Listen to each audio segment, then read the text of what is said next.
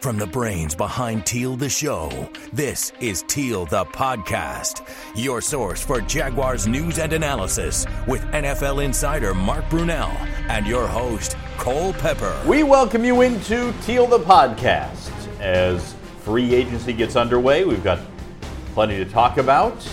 But first, Mark Brunell, how are you doing with all this? You know, I'm doing well. I think uh, uh, this is something obviously that affects all of us. And unfortunately, this seems like it's going to get worse before it gets better.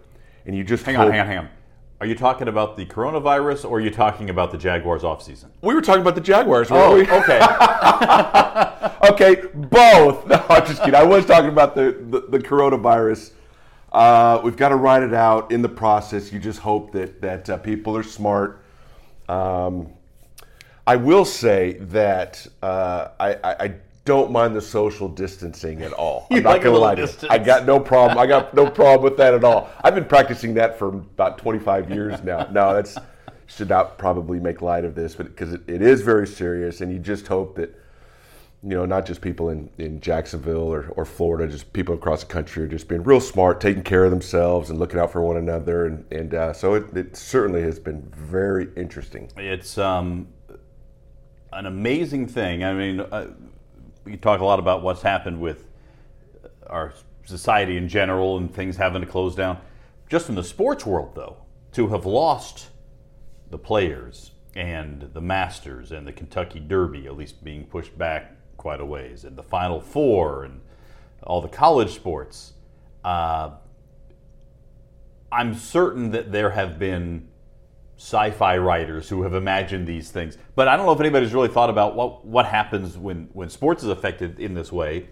I was talking earlier this week with Bob Ohrablo, who is the president of the Icemen, about their what's happening with them. They had the last 12 games of their season canceled. Right. Um, every single sports entity is going to be affected in one way or another.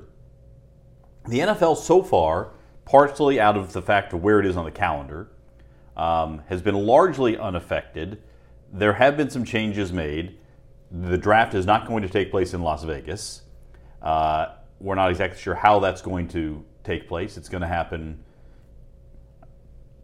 conference call. Yeah. Uh, you know, video conference, uh, multi-locational. I don't know. We'll see how that plays out. Uh, no free agency visits, either teams going to or free agents going to teams. Uh, and uh, players, unless they're doing rehab for an injury, can't be in the team facility at all for the next couple Right. of weeks. So uh, everything has been affected and impacted in some way by uh, by this uh, by this outbreak, this pandemic. Yeah, it has. But we, we, uh, we're still waiting. We haven't decided on uh, spring football yet for the Episcopal School That of was the big So if we're talking football, and I know it's yeah. everyone listening right now really wants to hear about what's going on with spring football. We'll update you later. But, um, you know, it's it, Jacksonville, you know, with the Jaguars, aside from you, the, the, the, um, the travel and, and the facility being closed, um, it's been an interesting offseason, but but goodness sake, some developments as far as you know recently Calais Let's get into Campbell those. and yeah. oh my Let- let's, goodness, Let's start with uh, because I don't think we've spoken on been the a while. podcast since since the some of the moves have been made. Let's start with Marcell Dareus, who was uh, let go. Uh, I think we talked about that the last time that, that we had this. Since then, AJ Bouye traded. Uh, they got a little something for him. right? Uh, Calais Campbell traded. They get a fifth round pick for Calais Campbell. And the rumors, rumors as of now, reports of rumors that Nick Foles is being courted by the Bears among other teams. So let's start with the Calais and AJ Bouye stuff. Um, what was your reaction to those two moves? And does it signal anything for you in terms of where the Jaguars think they are right now? I'm not surprised by the moves. Uh, beforehand, we, you and I had talked about uh, the need to make some changes considering the salary cap problem. So uh, AJ Bouye and Calais, not a surprise. I don't like it. And what I don't like is the Calais one, uh, simply because uh, he's great in the locker room. Uh, he's great in the community. We all love him. And I understand that cap number. I understand his age. I understand that, you know what? His best football is behind him. Um, but what I didn't like about it, I thought we could get more than a fifth round pick, Cole. I really did. I mean, Calais started last year a little slow. You could see the age, but as the season went on, his last half of the se- part of the season was better than the first. So he still has some football left. Obviously, the Ravens think so. I understand our salary cap situation. It clears up a lot of room, which is great. Um, it gives us a direct draft pick, which is great. But you're looking at right now AJ Bouye and Calais Campbell, two good players. You've got to find guys for their spots. Yes. You know, and so as a defense on the field, we got worse. So not only that, but both of those guys, very much pros in terms of their approach to the game. Yep. Leaders in the locker room. Which is huge. Is, which is huge. Uh, AJ Bouye was sort of the yin to Jalen Ramsey's yang in that uh, uh, cornerback duo. Uh, while Ramsey was here, he was the more, you know, Bouye the more stable uh, adult uh, Yes. in that. Now, it, this strikes me that when Dave Caldwell first came into uh, Jacksonville as the general manager, he really stripped the cupboard bare, and including getting, getting rid of some veteran guys who still had some game left in them, who were also very good leaders and pros. Uh, Daryl Smith, Montell Owens, Greg Jones, all these guys were pros, pros right. that hurt that team in the short term because they didn't have when they started putting the pieces together they didn't have the leadership they had to wait until you know years later before some of those guys you know, some of the younger guys developed or you bring in guys from the outside who are who are already leaders and veterans i don't know if he's if dave caldwell's learned his lesson here because I- again i know the salary cap is a factor but you start looking around that locker room right now on defense who are your leaders Who are your leaders? Abry Jones, Myles Jack, DJ Hayden. I mean, I, none of those guys. Now, Abry's been around a long time, mm-hmm. um, but he's not a star. And it, you know, when- you're just a, a lunch pail guy, it's Right. hard to be as much of a leader as you are when you're going to the Pro Bowl. You know, may, does Josh Allen become that? I don't know. We'll, we'll see. He certainly does have a maturity about him for a young player, but he hasn't become that yet. Uh, on offense, leadership coming. You know, Leonard Fournette, we saw some things develop. Certainly, you want Minshew uh, to become that. But again, young player. Young players. Uh, you know, guys like Linder or um, you know Cam Robinson. I don't know. There's there's just so many question marks, not only in terms of the players themselves, but from where the professionalism is going to to emanate from, where the where the leadership is going to come from. When this team encountered strife in 2019, there wasn't enough leadership, even with Calais Campbell and with AJ Bouye Right. on this team. They're going to encounter some strife in 2020. I don't know if they're if they're equipped to handle it right now. Yeah, I agree with you there because in you know, the OTAs and, and uh, mini camp, leadership isn't as much required. Everyone knows, hey, everyone knows you got to work hard. We're trying to make a team. We're Yep. trying to build something. Where leadership is required is when it gets tough, when you're 0 and 2, and it's not looking good because you get in a situation when you where you find yourself looking for help, looking for lifelines. Well, where do those come? It's not going to be the coaches. You know, who are those guys who are going to speak up and say, "Hey, guys, we just got to work. Uh, we've got to, you know, stay together." All of those things, those voices have to come from within, and when they do not, then you're, you know, each man is left to himself. There has to be one. Doesn't have to be one. There has to be a core group of guys that uh, that the young guys can follow. And right now, I, you know, Brandon Linder, maybe Abry. I don't, I don't know, um, but they'll be looking to guys that haven't been in a lot of NFL situations where it has been tough and where leadership has been required. Um, I mean, obviously, there's no Posluszny in there anymore. There's no Marcedes. There's no uh, now Calais. It's an important part of a team, and yet I don't see one there with the Jaguars. Yeah, I think it's a real issue uh, going forward. I mean, I think this. If anybody thinks we were talking about what the record might be, I think I said six and ten last time out. I, I'm going in the other direction now. I, I mean, this is looking like a four and twelve team right now. Um, I don't think they're intentionally tanking. I don't think that's certainly the case. But one of the problems I have with the way the Jaguars are being run right now is that there's no big picture vision that syncs all the gears together.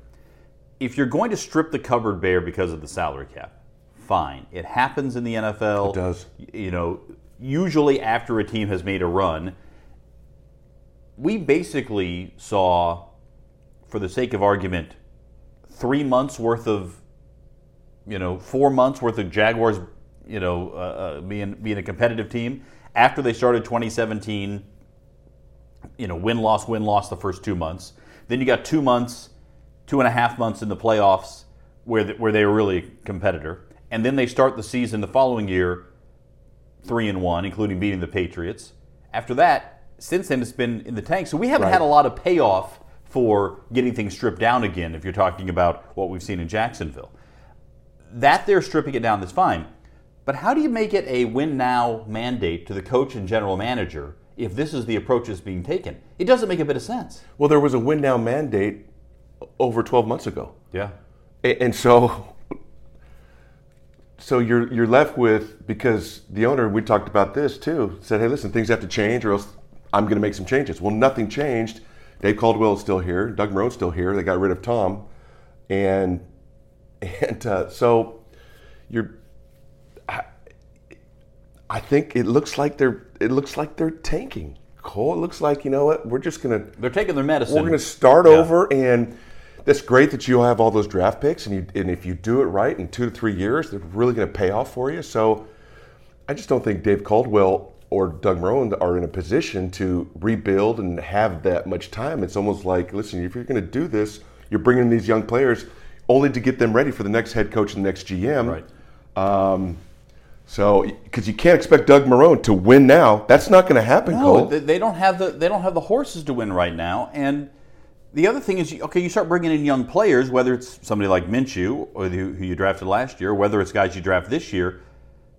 They're probably gonna have to learn a new system next year.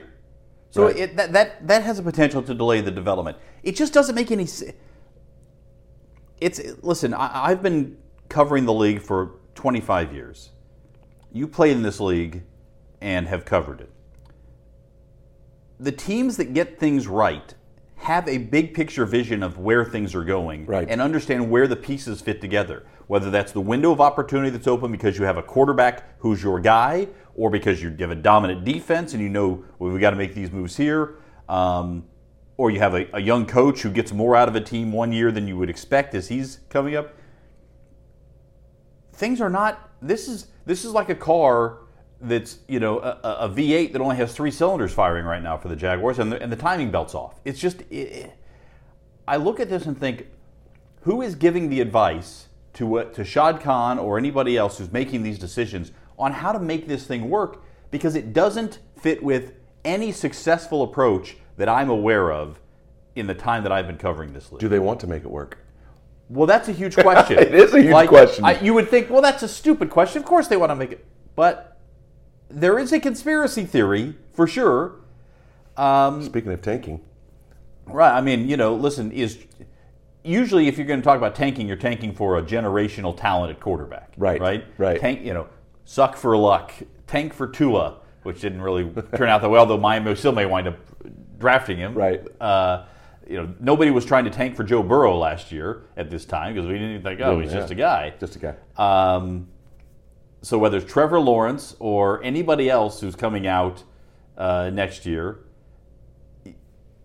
I, I don't think that's a feasible plan in the in the National Football League in this day and age because you don't know a where you're going to be picking or b if the guy's going to, you know, be available when you are picking or whether whether he even, even is going to deserve that spot a year ahead of time. Yeah. Um, I don't know. It's clearly they want to take their medicine this year with a salary cap. Right.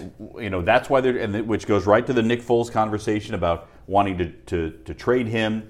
It's going to hit him hard in the cap this year, and then they're just going to suck it up and then try to move forward next year. But again, it's not a coordinated, in sync, synthesized kind of effort here. Yeah, it's really tough. You look at the NFL, and, and there's typically, what would you say, five or six NFL franchises that consistently um, win, that have a plan, that have a blueprint, and year and this is this is their mission statement. They stick to it, and and they win. So it, it is rare to have everything line up, and there's some years are better than others, but I think I mean. We're all over the map. I don't know if we have a clear direction as far as where we want to Like, go. what's the operating philosophy? What's the plan here? Yeah. I mean, we want to win. Okay, well, how are we going to get there? Yeah. How do we? What is our philosophy? You know, um, because because because right now the Jaguars organization here's the message that's coming out. Um, we can't keep any of our good players. We don't. We we are willing to bail on free agent decisions. Twelve months after making them, we are going to blame the fans for not showing up to see this god awful performance on the field, and we're going to take some more games away. Go Jaguars. Go Jags! I mean, that's that's where this is right now, and It's it just unfortunate. it really is. Um, so let's talk about the Nick Foles situation here, Yeah. uh, because if if he is traded, and maybe by the time you're listening to this, maybe he has been. Um, you definitely go. I mean, whether he's traded or not, the Jaguars are clearly signaling we're going with Gardner Minshew. Absolutely. That's the only thing, by the way, that syncs with this whole big picture plan is that you Right. would go with a young quarterback And build around him and him. see if he's your guy. yeah. Uh, and then have the ability to build around him. Yes, but uh, they may have to give up a draft pick to have somebody take Foles potentially. I mean, depending on how much of the salary cap they're going to move and and and how, how that all uh, is negotiated with another That would be the indication that yes, this is. And I hate using that word tank. I hate using it, but if they get rid of Foles for salary cap purposes, which you could see them doing, their focus is no longer on 2020. It's now on 2021 and beyond. great way to put it. Right. That's perfect. It shifts Great way to put it. shifts put their it. focus. Yep. Yep. I don't remember. I mean, I there have been some bad free agent signings for the Jaguars, but usually you sign a guy and he underperforms for a few years, and then as the after the signing bonus has been prorated a little bit, you know, you cut him loose. Right. And it didn't work A couple out. of years later, and it didn't work out. We're gonna have to take a little bit of a hit. It's possible that Nick Foles becomes the worst free agent decision the Jaguars have ever made because they bring him in, he doesn't win a single game for you, then you take a big salary cap hit to move him off. And let's not forget, it was the largest contract in Jaguar history. Correct. Biggest contract in franchise history. So it would. Nothing against Nick personally, just the way it worked out. That would be. And I don't think there's a close second.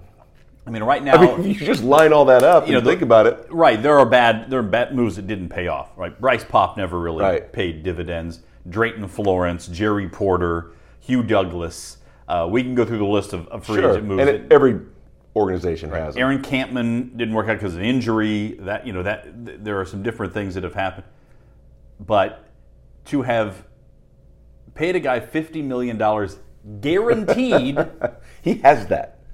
he doesn't win a game for you, and it costs you on the salary cap. And oh, by the way, you oh. might have to give up a draft pick to have somebody else take him off your hands.